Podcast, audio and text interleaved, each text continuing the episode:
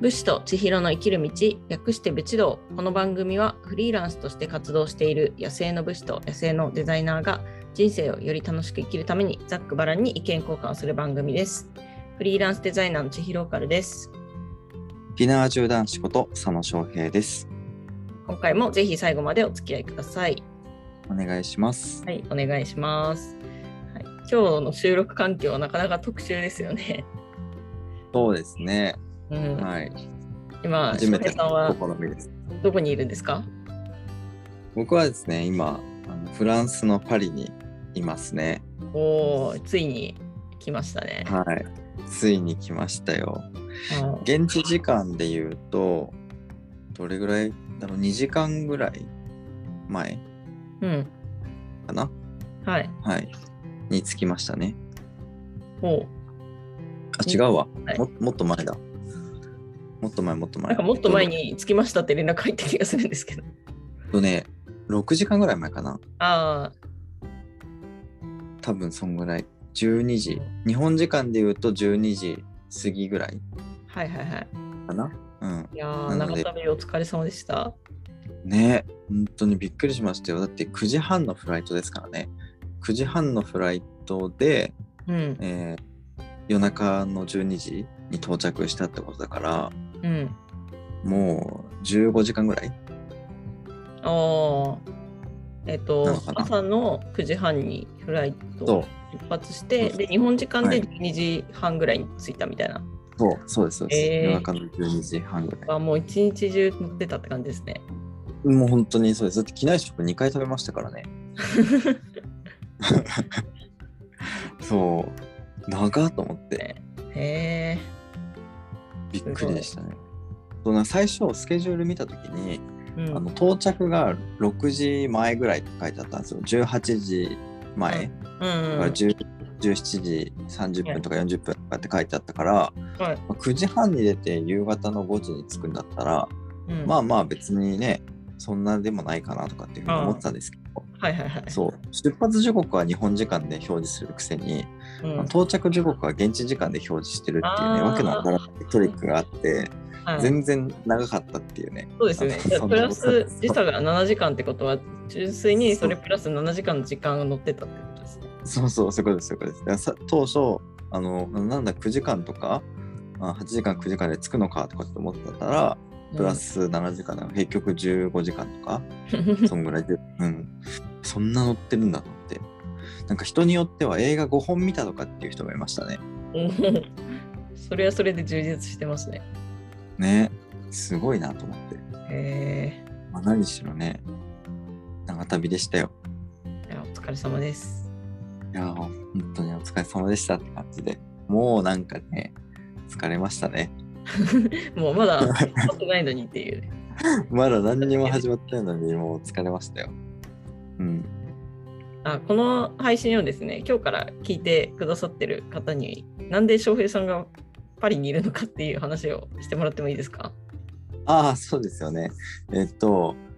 ジャパンエキスポパリっていう、えー日本文化の総合博覧会っていうものがあってはい。えっと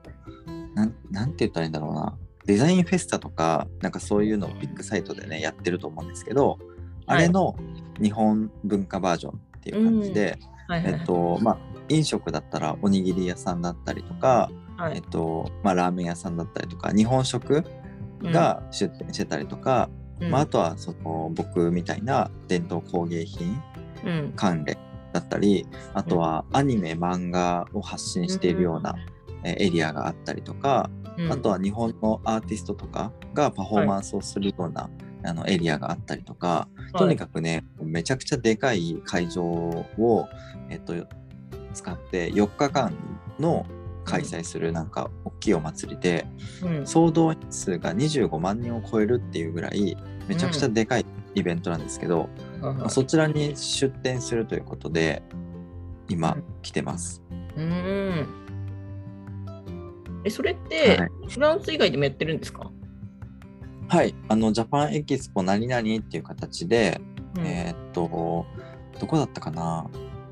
フィリピンだったかなフィリピンじゃないな。なんかそっちの方、東南アジア系でもマレーシアだったかなちょっと音忘れしちゃったんですけど、なんかあっちでも行われていたり、うんあと今年は、えっと、すでにもうドバイでも行われていたりとか、うん結構ね、そのいろんなところでね毎年何回か行われてるっぽいんですよ。そうなんですか。そうなんですよ。で聞いたところによるとその前回開催されたドバイうん、はなかなかあの良かったらしいですよね。なんか好評だったみたいです。はい。うん、なんか今までその、まあ、このジャパンエキスポパリに限ったことなんですけど、はいあの20年19年20年21年あ違う19年は開催されたのか20年21年が、えっと、コロナで中止になってきうてん、たんで、うんね、はいはいはい。そう今年が3年ぶりの開催なんですよ。おお、でフランスってあの日本ファン日本愛好家が世界で一番多い国っていうふうに呼呼ばれているんで、うん、おそらく大変なことになるんじゃないかなっていうふうにそうですね。なんかかなり盛り上がりそうな予感がしますね、今から。そう2年間押さえつけられていたものがありますから、うん。うん、すごい熱気になるんじゃないかなっていうふうに思いますうね。ん。そうでそう熱気で思い出したんだけどあの、フランスの平均気温って、はい。えー、大体この時期だと26度ぐらいらしいんですね。おおうん。で日本と違って湿度もあのほぼないのでうん比較的過ごしやすい夏っていう、まうあ、んそういうことらしいんですけど、うん。なんとねすごいレアな現象がぶち当たっていましてうん。 6月から9月の間にうん。 23回しか来ないっていうふうに言われている熱波っていうものがあるんですけど、うんあの自然現象ですねその熱波がちょうどその僕が滞在している時期にぶち当たっていて、うんそ。の期間だけ気温がめちゃくちゃ上がるんですよ外気温が。うん。で30度から40度っていうふうに聞いてます。三十度から四十度。はい。だからね、日本より暑いやないかいみたいな。ええまあ湿度がない分ね、あの多少はね、耐えられる暑さなんでしょうけど、うん。まあただ会場ってやっぱ外気温よりこうもっとこうムワッとする、その熱量がこう増えていくので、うん。ちょっとね、あの熱中症とか怖いなっていうふうにああ、そこはちょっと気をつけないとですね。そうでこっちってなんかクーラーがある施設が少ないらしくてうん。そうあのそんなに気温が上がらないからねああ。仮に熱中症で倒れて病院に運ばれても、うんあのクーラーのない部屋で点滴を打たれるだけって言われてました、ええあただないんだ。時々時うん々なんかその看護師さんが霧吹きを持って巡回してるって言ってましたね霧吹きが折った瞬間。そうだからそれをなんかシュッシュッシュッシュッってやってちょっと涼しくしてくれるらしいんですけど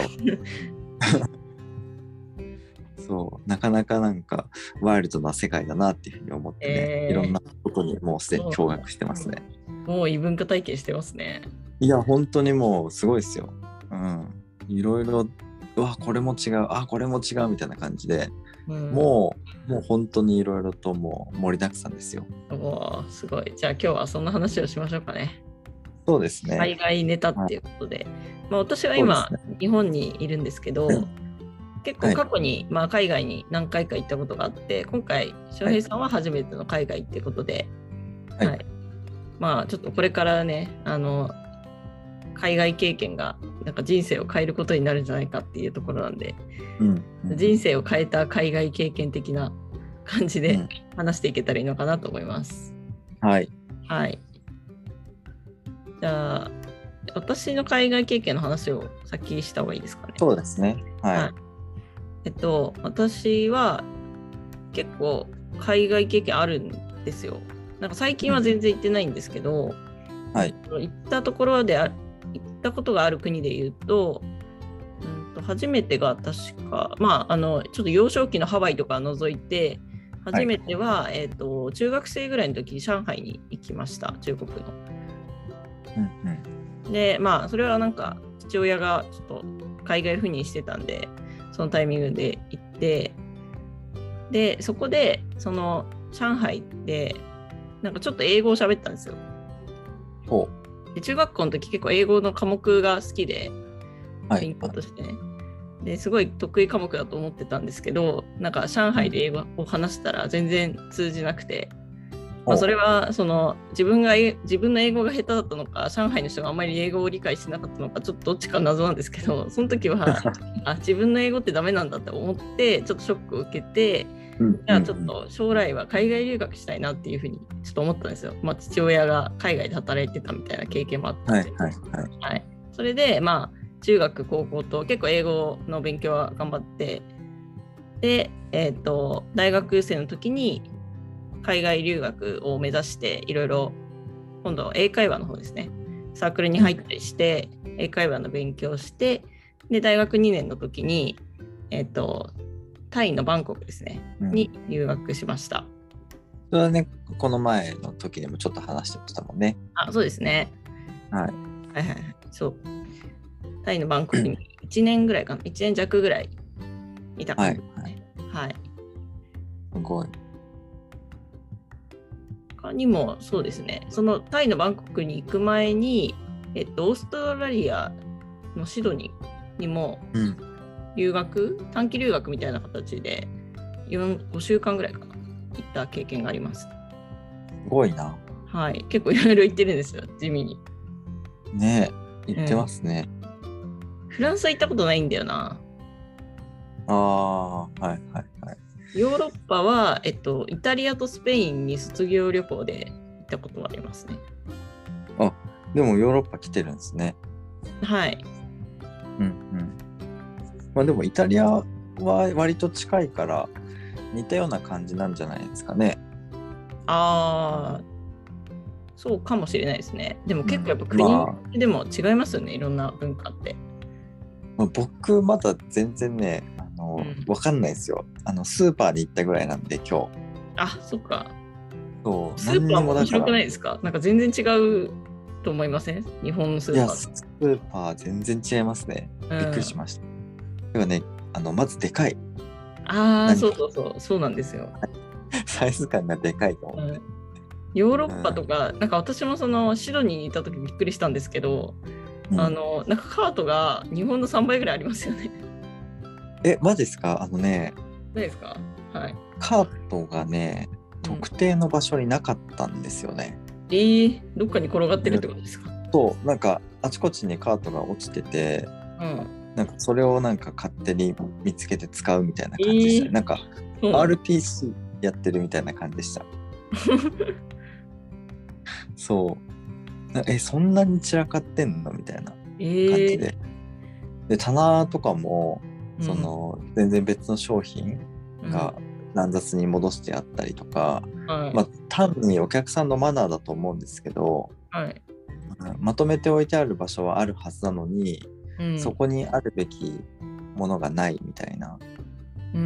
んなんかこんな感じでしたね。まあなんだろう本当に9時半になったら閉まっちゃうよっていうふうに言われててうんでお店に入ったのがもう8時半とかだったんでうんもう急いで必要なものだけ買わなきゃみたいな感じでうんもうじっくり観察してる暇がなかったんですけど、うんまあ、ただ僕があれカゴって普通入り口に置いてあるもんじゃないのっていうふうに思った時にうんカゴが見当たらなかったっていうのが一番最初に驚いたところですね。あーなんで散らかるんだろう逆に。 いやわかんないです。だってみんなが買い物してレジ行ってレジまでカート持っててその後なんか別におい同じ場所に置いとけばいいいいじゃんって思うけど。でも多分そこで回収する場所がないんですよ。カゴを回収するエリアが。うんそもそもそのレジ終わった後のうんカゴの回収場所もないし、多分その回収場所がないから、うんそのまた、なんていうのかな、その、かカゴを集めて入り口の付近に持っていくひっていう、それもないというか、へえなんか出口のところに何個かこう、2、3個まとまってたりとかはしてたけど、うんうん。でもなんか、しかも、その、カゴを置いてある場所も、なんかうんスーパーい一方通行なんですよ。うん会計が終わった後にそのレシートに発行されるバーコードをピッてやると、その出口がパカッて開いて外に出れるみたいな感じで、うんあの、改札みたいな感じになってるんですけど、うんその改札の内側にみんなカゴを置いてっちゃうから、うんその出口付近にその外側からカゴを取りたくても、あの入れないんですようんうん外側のこれから買い物したい人はね。へえだからその荷物詰めてる人にちょっとそのカゴ取ってよみたいな感じでジェスチャーしてうんあの取ってもらってあの入り口の方に回り込んで買い物するみたいなことやりましたけどはあそうなんかね合理的ではないなっていうふうに思いましたねいろいろと。そうですね。はい不思議な感じですね。不思議な感じでした。わかんないです。あの、もう本当に僕が今回泊まったところの地域がたまたまそういうだけで、他のところはね、もっとこう、しっかりしてるのかもしれないんですけど、うんうん。うん、まあ、とにかくなんかびっくりしましたね。へえうん。そう。だまだその辺、そのスーパーに行ったぐらいで、こ、のボリューム感なので、その差というか、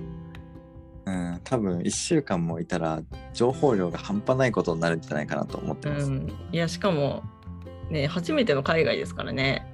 そうですそうです。だから気づきも多分多いというか。そうそうそう思います。私はもう海外いろいろ行っちゃったんで多分あそういうもんなんだろうなって思って流しちゃうと思うんですよ。なんはかいちはいょっと日本と違うとこ見かけても。うんうんうん。うん、でも翔平さんはこう初めてだから本当に純粋に日本と比較してあここが違うみたいななんかそういう発見がたくさんありそうですごい楽しそう。いや本当にもういろいろとありますよ。うん、うん、もう多分最初の頃に感じたなんか思い出消えてる気しますもんねすでに。 あの容量が少ないんでところてん方式で古い、あの思い出がもうどんどん押し出されていっちゃうんで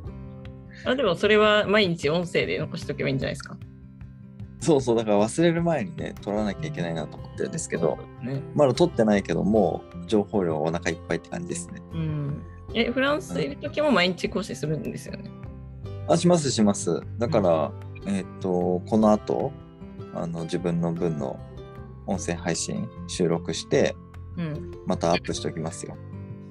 おーじゃあ今日は結構あれですね。もうそっち12時とかでしたっけ今。もう12時はい過ぎてますね。この12時半ぐらい時間問題ね。でちなみに日本は今朝の7時半ぐらいなんですよ。はいはいそうそうだから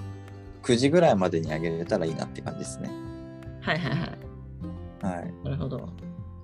時差ボケとか大丈夫でした。いやもうねよくわかんないです。今時差ボケになってるのかどうかもわかんないですだから。ああ。まあそうですよね。初めてですもんね。そうただもうひたすら眠いっていうのはありますね。あ飛行機の中でも寝たんですけど、あ。はやっい。ぱねあの睡眠の質が悪いというか。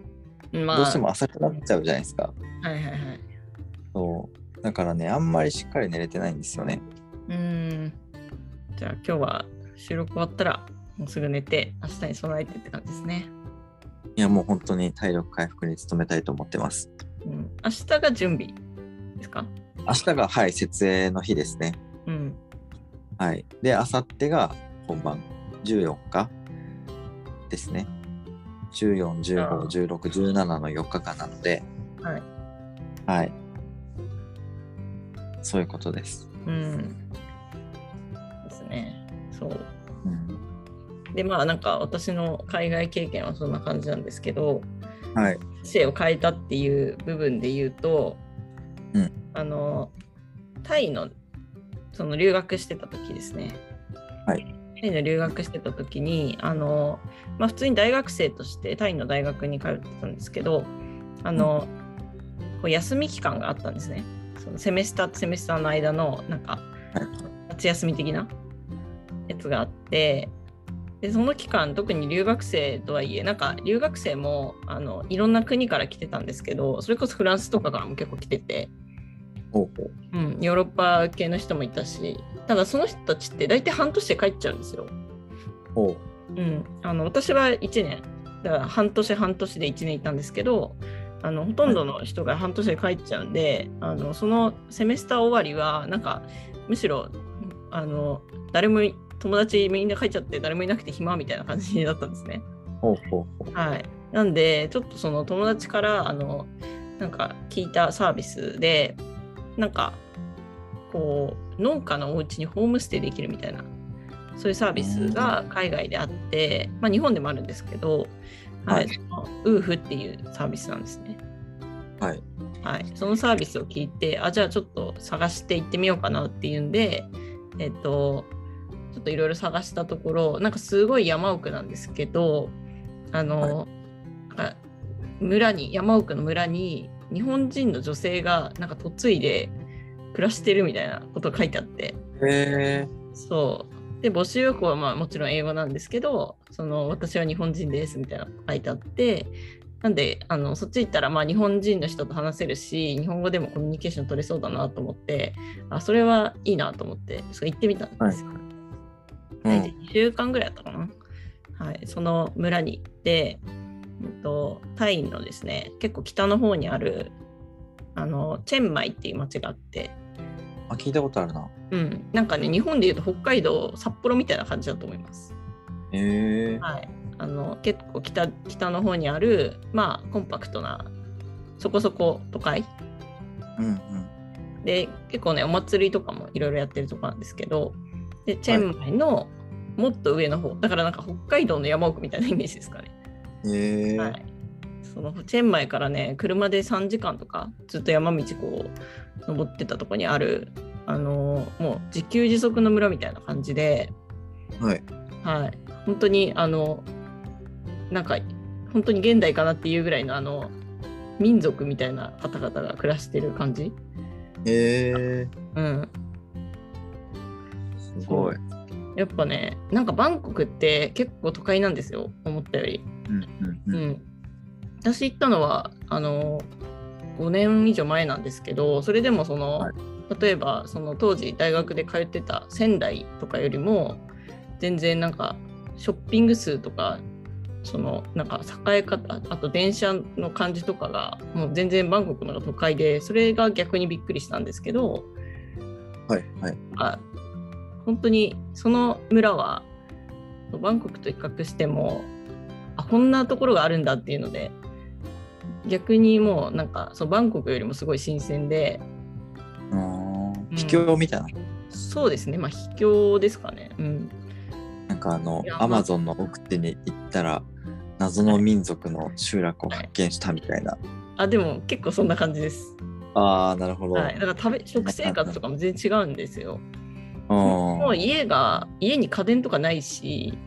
はいあのはい。 ATM とかもないからなんかみんなほとんど現金とか使ってないし、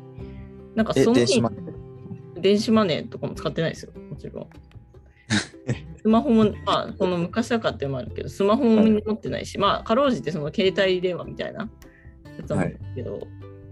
そうだからえ、じゃあ食べお金ないんですかお金まあ全然なくはなかったけど、はい本あんま持ってなかったと思いますね皆さんすげえ。なんですか貝とかあそういう意味ではなくて普通にあの現なんだ貨幣は使うんですけど、はいあのなんだろうなんかその生活に必要なものっていうのは例えば物々交換だったりとかああ、近そ所ういうの人ことにもか。らうとかあと自分で取りに行くあ、その山の中にそうえ、すげえ。もうめちゃくちゃもう原住民の暮らしですね。原住民ですね、まあ、家とかも多分家賃とかそういう概念はなくて自分たちでなんか建てて作りましたみたいなとこに住ん でそうすごいですすよげえね、な。うん、ええしかもその3時間街に降りたらもう大都会なんですよね。そうですね、まあ、チェンマイとかは結構普通にあのもう別にあんま日本と変わんないと思いはまいす、はい。で3時間山に入っていくとそういうなんかキャンプみたいな生活をしてる、うんかねサバイバルな生活をしてるんですかうん、そうなんですよ すごいなそのうん3時間でどんだけ文明が変わってる確かに、の、うん、うん、あそうなんだ。 3時間行く山道もなんか謎のトラックの荷台みたいなところに乗っていくみたいな完全に連れ去られてるじゃないですか。はいで今思い出したんですけどそ の山道の途中でなんかまあそのホストの人が迎えに来てくれるんですけどうんうんその途中でなんか普通になんか象とかにに遭遇したりしましたねえー、すごい。うんっていうねそういうちょっと生活をまあ2週間ぐらいしたんですけどはいはい。そこでなんか、まあ、私の人生を変えるきっかけがあって、うんそれがなんかその幸せの定義が変わったんですよそこに行って。ほはい、それまでは私は、まあ、別に日本だと田舎出身ですけど普通のこう都市生活みたいなことをしてて、う。うん。うん、まあなんか親も、うんまあ、普通にサラリーマンとかで、うんあのまあ、いごく一般的な家庭だったんですけどあのその価値観でずっと生きてきたらあの幸せっていうのはこうお金とか物がたくさんあることっていうふうに思思ってたんですね。はいはいはい。まあ、思い込んでたというかね、うなんん。か、まあ、将来はお金がたくさんあってたくさんのものが買えてそれが幸せなんじゃないかみたいなそういうふうに考えてたんですけどはいあの実際にそのカレン族っていうあその民族のね村にはい滞在してみて、そこの人たちってお金とか物をほとんど持ってなかったわけですよ。うんうん。うん、なんか、まあ、お金も全然使ってるとこほとんど見なかったし ATM は車で20分ぐらい行かないとありませんとかって言われたし。うんうん。うん、あのそういうね高価なものとか何も持ってないし、えっとうん、持ってないんですけどでもその2週間ってなんか普通にそのバンコクとか仙台とかで暮らしてた時よりもなんか幸せだなって感じたんですね。おおすごい。なんかその普通に家族といろいろ話す時間とかなんか今日何食べるっつってあの山奥に歩いてってなんかカブトムシ取れたよとかっていう そんな感じの生活だったんですけど。何食べるよーでカブトムシ取れたよーって流れだとカブトムシ食べるみたいになりますけどカブトムシ食べてましたね。マジですかはい。カブトム シ食べたし、なんか幼虫みたいなのも食べたし、カエルとえか千尋さんも食べたんですか食べましたよ、そりゃ。えー、すごい昆虫食先取りじゃん昆虫食してましたね。えうどうですか味はえっと、成虫は全然美味しくなかったんですけど、硬いし、コリコリ して。はいでも幼虫は結構美味しかったです ね。マジですかすげえ、はい。すげえなそうそうこの回やばいなクモとかも食べましたね。えー、すげえなはい。で、よく食べてたのはネズミ。えマジで危な、えまあネそズのミ辺って結構いろんな病気持ってるっていうじゃないですかああ、確かに。よく行きましたねいやなんかでも普通に食べてましたね。 そんな、そんな疑問を持つこともなく。周りの雰囲気に流されて そうそうそう。危ないなえー、あそ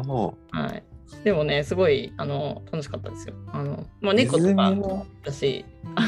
ネズミ猫猫飼ってました、ね。あのおああ家猫はねよかった食べたじゃなくてよかあ、った猫食べてないです。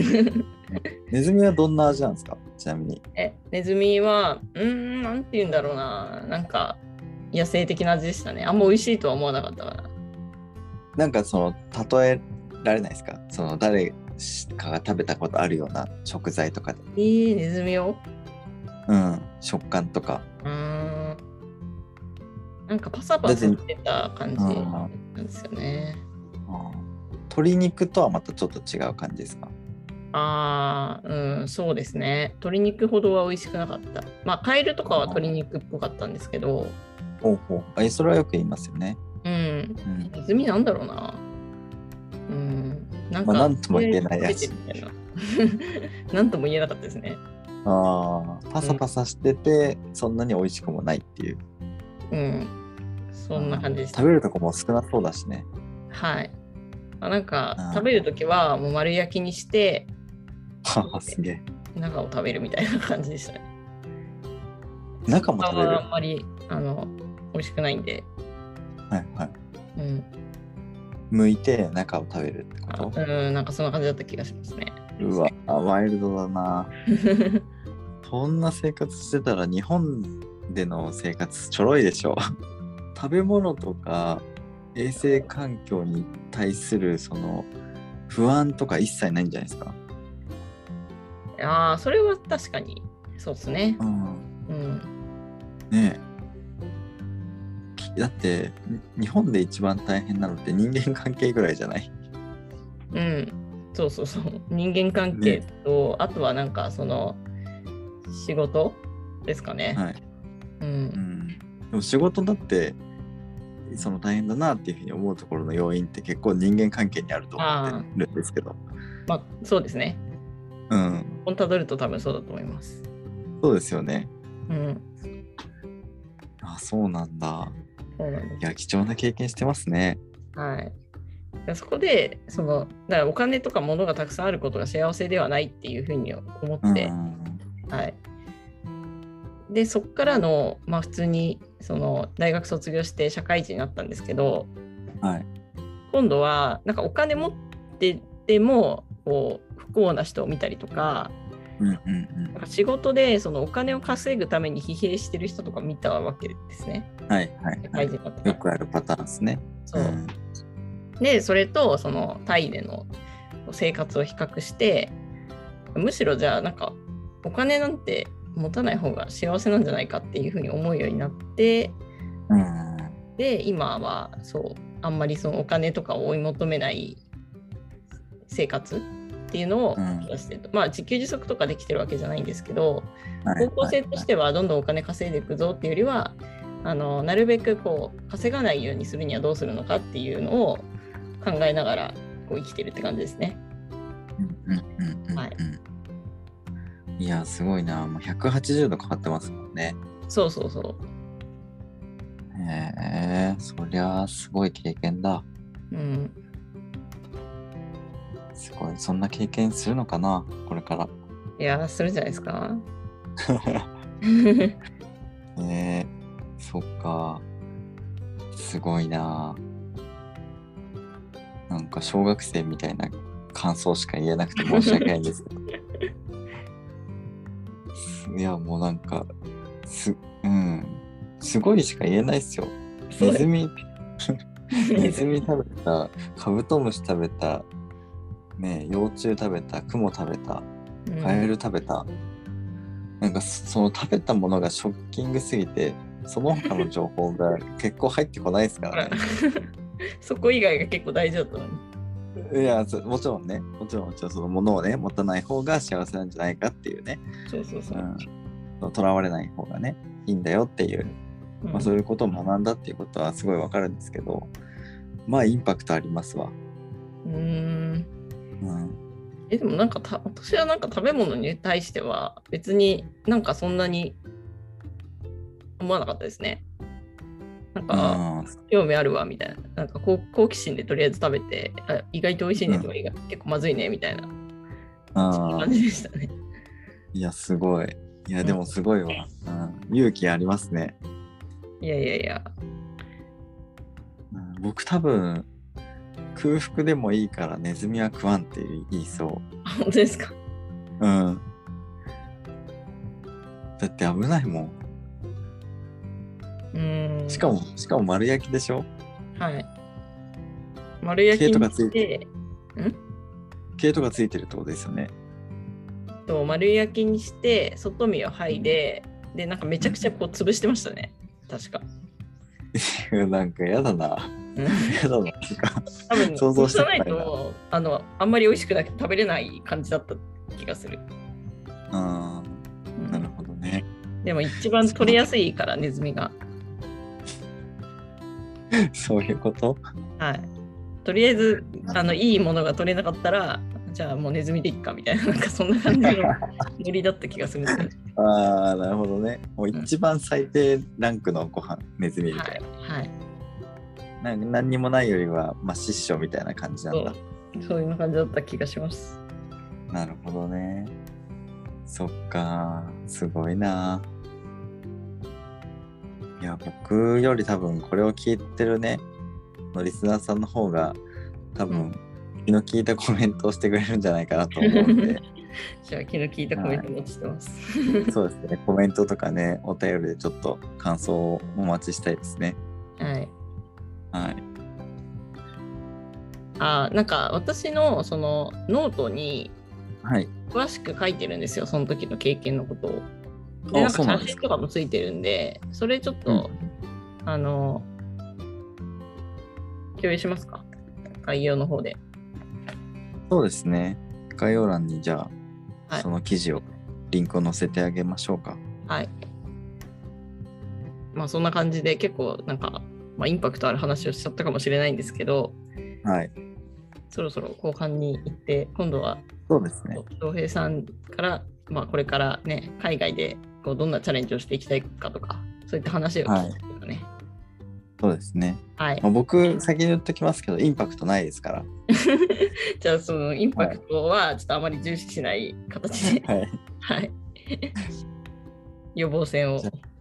はい。じゃあ、引き続きね、後半もよろしくお願いします。はい。で、えっと、後半の方では、あのコメント返しも今回からしていきたいと思います。そうですね。はい、後半の最後で前回いただいたコメントとあの、うまあツイッターとスタンド FM ですねそちらにいただいたコメントにお返事しますので、ぜひ最後まで、えー聞いてみてくださいはい、はい、それでは、えー後半でお待ちしてます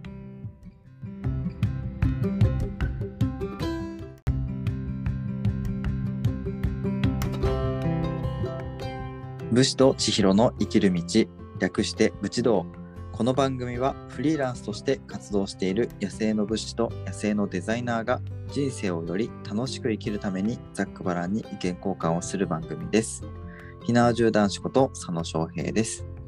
フリーランスデザイナーの千尋からですえーぜひ最後までお付き合いください。えっと、前半ですね、えー人生を変えた海外経験ということでね、あの千尋さんの海外経験、かなりね、ショッキングな内容でお送りしていったんですけど、ははい、ちょっとね、そちらの方もぜひ聞いていただきたいので、あの概要欄にね、あの前編のリンク貼ってあるんで、そちらから聞いてほしいんですけど、はいはい、えー後編もですねあの引き続き、えー人生を変えた海外経験ということで、えーテーマにしてお話をしていくんですけどあの、まあ、僕がしたことのある海外経験っていうのが過去になくてですね、うんあの今回が初めての海外経験なんですよ。はいはいは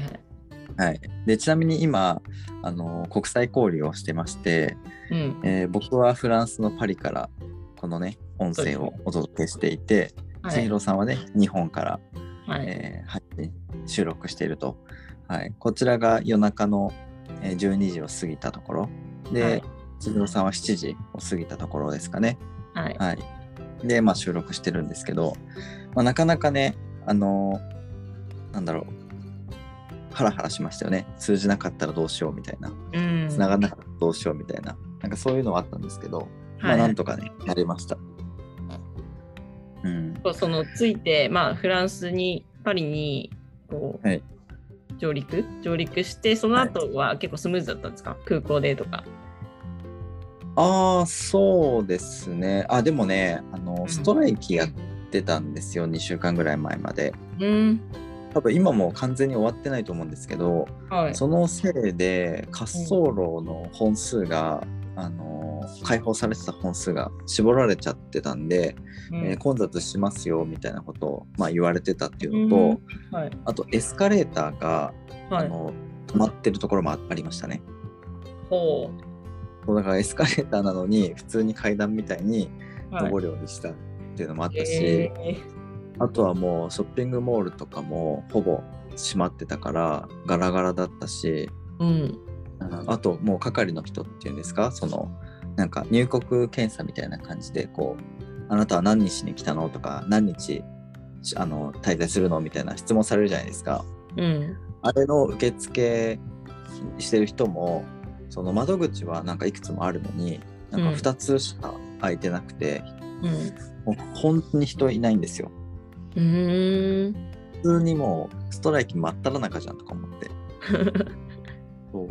でまあ一応そこまでひどくなかったっていうか先週は本当にそのストライキが起こったばっかりの頃はひどくてうんなんかキャリーケースとか、そうういう荷物系が2万個ぐらい放置されてたっていうぐらいん、うん、なんか機能してなかったらしいんですよ。ほうん、であとは地下鉄とかも地下鉄の会社がなんかストライキを起こしててう、 50%ぐらい、通常の運行本数の50%ぐらいしか稼働してないよみたいなうん、なんか状況だったみたいで、うん、とにかくなんかレアケースを引き当てたっていう感じですね。そうですよね前半にもあった、はあの気温の話もそうですし そうそうそう。なかなか波乱万丈なフランスですね。いや、本当にそうなんですよ。てか、僕まだスタンダード知らないんで、あの資格必要がないから、まずはね、ちょっとノーマルバージョンを知りたいなっていうふうに思ってるんですけど、うん、ただ僕には何の基準も植え付けられないままに、イレギュラーだけが降りかかってきているっていう、うんよくわかんない状状態になってますね。えあうのん現地でその話す人とかっているんですか、日本人とかで。現地で話す人、それはあの出店者ってことですかね。そうですね例えば出店者の人とかなんかスタッフの人とかで。はいはい。一応ね、あのツアーで今回参加させてもらってるんで、はい、はい、あの同じようにそのジャパンエキスポに参加される方で、そのツアーでこう渡航するっていうのを選んだ方は、うんあの何人かうん20人20人ぐらいいたのかな、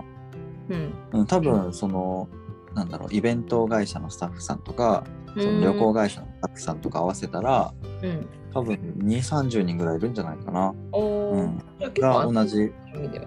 うん、ホテルに泊まってうんで今回初めましての人たちしかまあ基本的にはいないんですけど、うんなんかこうみんなでなんて言うんだろう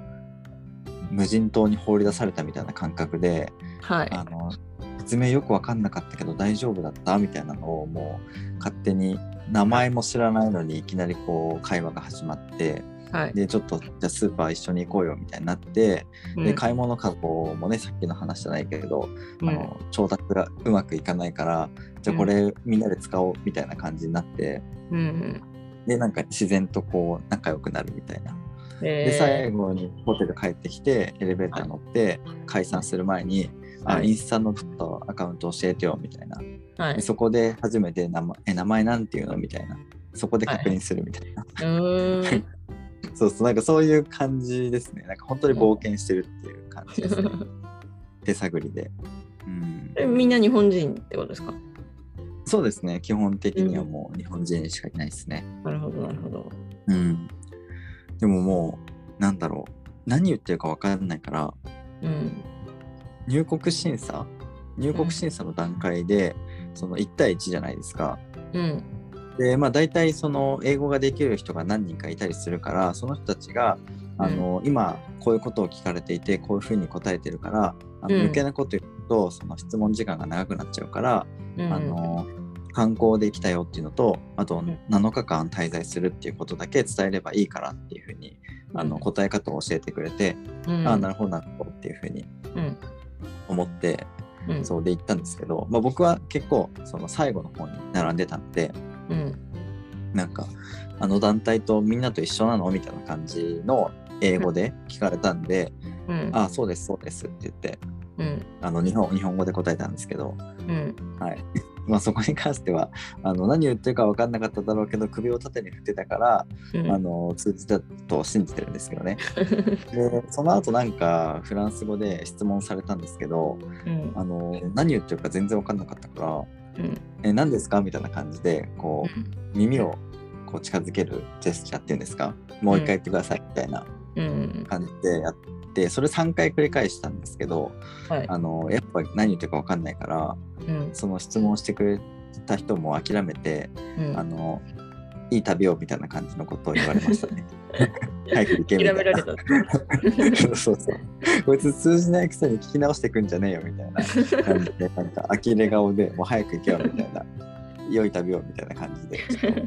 さっさと行けってやられましたね。うんそうそう。なんかね、やっぱ、こう英語を喋ってるんだろうなって時と、フランス語喋ってるんだろうなって時とあって、まあ、特に飛行機の中、 で、はもう英語で喋れますかフランス語喋れますかって先に聞かれるのであのうん乗組員の方に。うんなのであの英語だったら少しっていう風にあの答えて、まあ、英語を聞くんですけど、うんまあ、それでもやっぱり日本で聞く英語と全然違うからうんそうですね。なんかそう単語しかかろうじて単語が聞き取れるぐらいの感じだったんですよ。そうだから全然難しくて。うんいやーこれ難しいなと思ってであとコーヒー飲みたくてうんでコーヒー飲みたいんですけどって言ったんですけどうん全然通じな くてで日本のその添乗員さんがいるからあのあの捕まえてね捕まえてというかその呼ばれたんですよ僕が日本人だからちょっと日本の人呼ぶからちょっと待っててねみたいな感じで言われて、はいはいはいはいでその日本の人に向かってあのコーヒーくださいっていうふうに言ったら、うんああわかりましたっつって、うんでその人が流暢な英語で彼はコーヒーが欲しいって言ってたんだよみたいなことをうんあの言ってくれて、うんああああなるほどねみたいなうんそうカカフェねみたいなうんコーヒーと通じないんですよねあコーヒーは通じないですよねそ の発音ではそうだからそれであダメなんだみたい な、うん何にも通じないんだっていうのうをんすごい痛感したというか、まあ日本まあ日本独特のそのカタカナ英語みたいなのありますもんねそうそうそうその和製英語っていうんですか、そうそうそうそうそうだからそれがもう一切通用しないんだっていうのがう分かって、どうしてやろうかなっていうこの先どうしてやろうかなって今めちゃくちゃ悩んでます街で買い物する時もなかなか苦労しそうですねそうそうなんですよだただあの今のところうんその飛行機降りてからホテルに着いて、まあ、ホテルでスースーパー行って、うんでそっから今、まあ、部屋に戻ってきたんですけどうん今のところねゴリゴリ日本語しか喋ってないで すね、うんすごいな、海外行って日本語で通すっていう。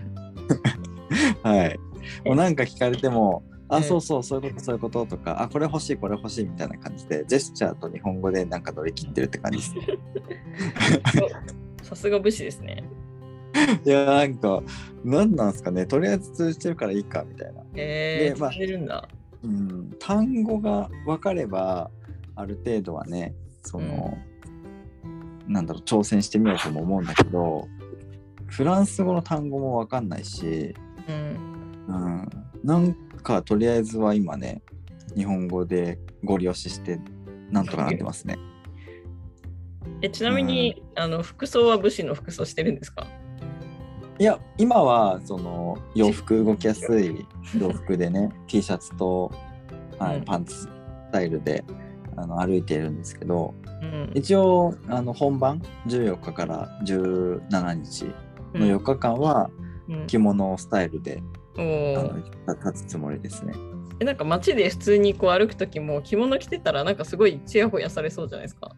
あもちろんもちろんその当日その4日間は移動も全部着物なので、ホテルで出てから帰ってくるまではずっと着物なんそうでなんですすけどね。うんそううそうそうただあの設営とかはは着物だとやっぱやりづらいんで、ん。はいはい。うん、なので明日も一応洋服で過ごすは過ごすんですけど、うん。うん、とにかくその本番の4日間は着物、ああともう1日えっと予備日があるんでその日も着物で過ごそうかなとは思ってます、うん。あ、予備日ってなんかこうちょっと観光したりとかできる日ってことですかね。そうですねはい、はいいや絶対その方がいいと思うな。着物で移動してうんやろうかなっていうふうには、風を切って歩いてやろうかなと思ってますうね、ん、なんかその言語でコミュニケーションできない分そう見た目でコミュニケーションするみたいな そうですねもう、あのここまで来たら滞在中ずっと日本語で押し通してやろうかなとか思って ます、いいかもしれないですね逆うにね、ん、そうそうなんかそれで行ったらなんか面白くないですかそれはそれで、うん、面白い、うんそうだからもうそれでまあ周り日本人も多いし、まあなんか分かんなかったら聞けばいいかなみたいな、うん、うん、だからそういう意味ではその本当の海外を知れないのかもしれないです今回、 うん、その日本人に頼っちゃうところがあるからあーまあ結構特殊な状況で海外行ってますもんね今回はそうですね旅行じゃないですもんね、そもそそうもじゃないしねうんうん、まあでも、うん、そうですねなんとかなんとかしたいとは思ってます、うんん英語フランス語喋れないなりになんとかしたいなとは思ってますね、うんうん、その方法が今自分が持ってる手札としては日本語ご利用しスタイルっていう手札しかないんではい今 はそれをやってるけど、はいまあ、ちょっとずつこうね慣れてくるんじゃないですかはいこうなんかやっぱもう半日このねフランスに来てるだけでもよく聞く単語っていうのがやっぱあるので、うーんうん、メメルシーだったかな、うんああはいはいありありがありがとうね、うん、なんかその状況に応じてあこの時にもこのキーワード単語でいいんだみたいなのがうんあったりするから、うんなんかそういう感じでちょっとずつこう単語を覚えていくんじゃないかなみたいな確のかは思ってますね。うん、そう、に。えー、そっか。うん、まあでも本当にいろいろありましたよ発見発見というか驚きというかうん。まず車が右側通行っていうのが違うなって思ったのとああ、そっか。はいはいはい。はい、あと信号機がちょっと分かりにくいですね。うん。うん、信号機がちょっと分かりにくくてうん、信号無視をこうしてしまうんじゃないかみたいな。へえ。うん違うんだ、結信構号。なんかそう車用の赤信号と歩行者用の赤信号なのかちょっと分かんなくてパッと見ああ。赤に赤になってるのにみんな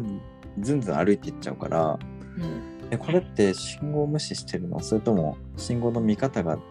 違うだけなのみたいな感じでちょっと戸惑いながらうん。こう周りの人たちの動きに合わせてうん、へ進んだり止まったりみたいな え。のをするとかね、う。うんん、あと支払い方法とかもなんかほぼほぼセルフレジなんですよああ、そうなんですか。そうなので周りの人のやつをこうよーく見てうんやるんだけど、まあ、全然うまくいかずうんその次のターンで待ってる人たちにこうやってやるんだよって感じで横から操作してもらってうんあの助けてもらってできたみたいな、へえ。でそれに対してあのとっさにねメルシーって言えばいいのにあのありありがとうございますっつって普通に日本語で 答えちゃうっていう もうどんだけ順応してないのっていうね とっさに出る言葉がやっぱりねぶつかったりすると「あごめんなさい」とか「あああありがとうございます」みたいな感じでやっぱとっさに日本語出ちゃうんですよね。うん。うんそうまあでもまあまあ面白いですよやっぱ波乱万丈だなっていう気はしてまうす、ん。熱波ストライキ言語の壁、うんうん。文文化とかそのルールの違い、うん。うん、いろいろありますよねやっぱりうん。でまだ全然その多分会期本番になった時にやっぱその接客っていう面でその現地の人とたくさん交流すると思うんですよね、そはいそこからが。うん。そのね、準備期間まではやっぱほぼ日本人としか会話しないけど本番からはやっぱり現地人とめちゃくちゃ交流すると思うんでうん。こうなってきた時にまたちょっとね変わるんじゃないかなと思ってるんですよね。そうですね。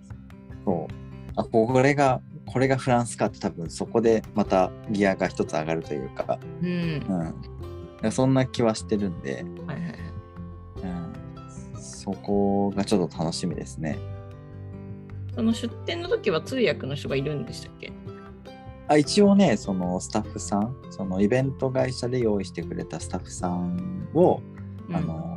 利用させていただくというか、うん。はい、雇わせていただいてうん。はい。一応手伝ってもらうっていうことにはなってますね。うん。うんまあ、あとはあのツイッターで知り合った人なんですけどうん。あのフランスに住んでる日本人の方がいらっしゃって、はい。はい、その方にあのよかったら手伝ってくれませんかっていうふうに声かけたら、えーすごい。いいですよっていうふうに言ってくれたんで。うん。はいまあ、その方は日本人なので日本語も通じるから、うん。まあ、心強いなと思ってて、おお、それは心強いですね。はい、もう僕自身が喋れないしうん。しゃべ今のところ喋れるようになる気もさらさらないのでうん。 喋れる人に手伝ってもらうっていう選択肢しかないですね。うん。うん、ただやっぱ思うのは自分で全部喋れたらいいんだろうなっていうのはすごい痛感してますね。あうん、えでも千尋さん海外行った時はあ。はい。その一応語学留学っていう体で言ってるんですよね。語学っていうよりは、大学の留学ですね。ああそういうことか。はい。大学の授業を受けに行ったって感じです。どっちかっていうと。授業を受けに行ったのかそうか。はじゃあい。別に語学とかは別に関係ないなかったのか。語学は、まあそうですね。でも、タイ語の学校はちょっと通いましたよ。なんか、自費、自費というか、その、うんこう、何習滞い在事すみるたやいんな感じで、そうそうそう、タイ語スクールちょっと行ってたりとかしましたけど、それでそのチェンマイじゃなくてなんだっけなんとか村に行った時にうん。そのタイ語って役に立ったんですかあ、めっちゃ役に立ちましたね。えー、すごいってことはそれなりにやっぱ喋れたってことですよね。まあなんか簡単な日常会話簡単な単語をちょっと知ってたぐらいですけどやっぱあのそっちの人ってその村の人はさすがに英語喋れないんですよ。韓国の人はある程度喋れたりしたんですけど、うんもう全く英語が通じないっていう中でやっぱそのタイ語の単語を使ってとかジェスチャーでとか、なんかそんな感じでしたね。うーんすごいな。いえいえちゃんと現地語でコミュニケーションを取るっていうね、うん、その、なんだろう、柔軟性、素晴らしいで すね。えでー、そうな洋ん平さんだ。は今回、まあ、4日間、あいえっと、1週間か、1週間、パリに滞在ってことですけど、今後、その海外で何かやっていくっていう予定はあるんですか今後ですか、まあ、一応、その火縄銃の世界大会がうん。あるので、うん。はい。そう今年はちょっと参加できなかったんですけど、はい。今年はドイツ開催だったんですよ。はい。で、まあ来年はどこ開催になるかわかんないんですけど、まあ、多う分ん比較的ヨーロッパが多くなるんじゃないかなとは思っえー、てて、そうなんだ。はい、だからまあそういった意味ではこれからも年に1回とか2年に1回とかは海外に行くんじゃないかなとは思ってます。おおーじゃあ今後、だから余計にうんだから余計に英語をね、英語ぐらいはちょっと身につけておかないとなっていうのはちょっと思ってるんですよね。うん。まあ、確かにそうです毎回通訳さんがいるわけじゃないじゃないですか。はい。そうだからそういった意味でもちょっとそろそろ英語を身につける時なのかなっていううん。感じですね。うん。そう。なんか聞き取るのはなんとなく、あ、こういうこと言ってんだろうなっていうのはわかるんですけど、はいはい。食べるのが無理っすね。そうですね。まあ、単語を覚えてないと、そもそも喋れないですからね。そう単語、そう単語知ってても、それがうまく発音できないっていうんですか。あ あ。うん。コーヒーって言っちゃうぐらいですからね。それはびっくりしましたけどね。あ、コーヒーって言ったんだって思って。うん、コーヒーくださいって。コーヒー飲みたいんですけどとか、あと、あれだね、あのちょっとお腹空いちゃったんですけど、食べれるもんないですかとか、うんうん。うん、ゴリゴリ日本語で聞きましたね。え、何っていう顔されましたけど、いや それそうですよね。うん、え、何って顔されたからもう一回、ちょっとお腹が空いたんですけど、何か食べれるものありますかって言って、ちょっと丁寧にゆっくり、あの、大きい声で喋りましたからね。いやいやいや、そういう問題じゃないよっていう。そういう問題じゃないですね。そう。まあなかなかちょっとね、大変だなって思いました。うん。まあ、じゃあちょっと、翔平さん、これから英会話頑張っていただいて。そうです ね。はい。はい。まあ、そんな感じで、ちょっとコメント返しの方もね、やっていきますか。あじゃあ、最初ツイッターでいいですか、一そ件うですねなんで。はい。はい。はい。えーっと、1個だけかなはい。はい。えっと、高木さんからね、いただいてますね。ありがとうございます。はい。えー今更ながら、野生の2人ってフリーランスだからって意味だったとはっていうことでね、あのー前回軽くね、説明したんですけど、はい。うんそうなんですよ。野生、 野生の武士と野生のデザイナーっていうのはフリーランスっていう、ね、ことをちょっとこう、もじってね、そうです言ってね。いたという。はい。なんか最初、なんか冒頭の結構適当に考えたんですよね。そうそ うそタイトルコう。ーとルりあえずなんか、なんか印象に残ることをとりあえず言いましょうかって言って、うん。でとりあえず言って、後からいくらでも変えれるしいいよねって言って始めたものの、はい。まだ変えてないんですよね。そうなんですよ。なんか変えるつもりで適当に決めたのに、なんか変えるタイミングを逃してますね。 そうですね。まあだから、まあそろそろちょっと変えるのもありかなとは思いますけどね。うん。うんまあ、30回行くまでの間にちょっと良さげなものをね考えて変えるのもありですけどね、確かに。うん、まあ別まにあで今ものままで悪くはないと思いますけど。そうそうそう変に落ち着いちゃってるっていうのもあるからねうん。別にこのままでもいいかなっていうのもあったりはするというねうん。ですね。まあとりあえず今のところは今すぐ変えなきゃっていう気にはなってないからしばらくはこれでいくとは思ってます、はいただうん、いつかはちょっと変えてみたいなみたいなリニューアルじゃないけど、うん、なんかレベルアップしたいなっていうのはありますね。うん、はい。ツイッターは以上かな。はい、以上です。ありがとうございました。ははいい、ありがとうございます。じゃあ次がスタンド FM にいただいたコメントを書いていきたいと思い ます。えっと、はいスタンド FM の前回の配信の前編の方ですね。はい。えっと、あれ、カーコさんからいただいてましたよね。はい、いただいてますね。これか。はい。かっこさんからいただいてます。えっと、ライさんと武士は同級生、イケメンって言われて即、慎太郎鳥さんと仲良くなったっていうゲスト会のエピソードから武士をいじったんですっていうことです。はい。 あの、あれですね。ライオン、ライオン大家さん。ライさんっていうのはライオン大家さんなんではすい、けライオどン、。はい。僕が、あれですね、ライオン大家さんのことをイケメンっていうふうに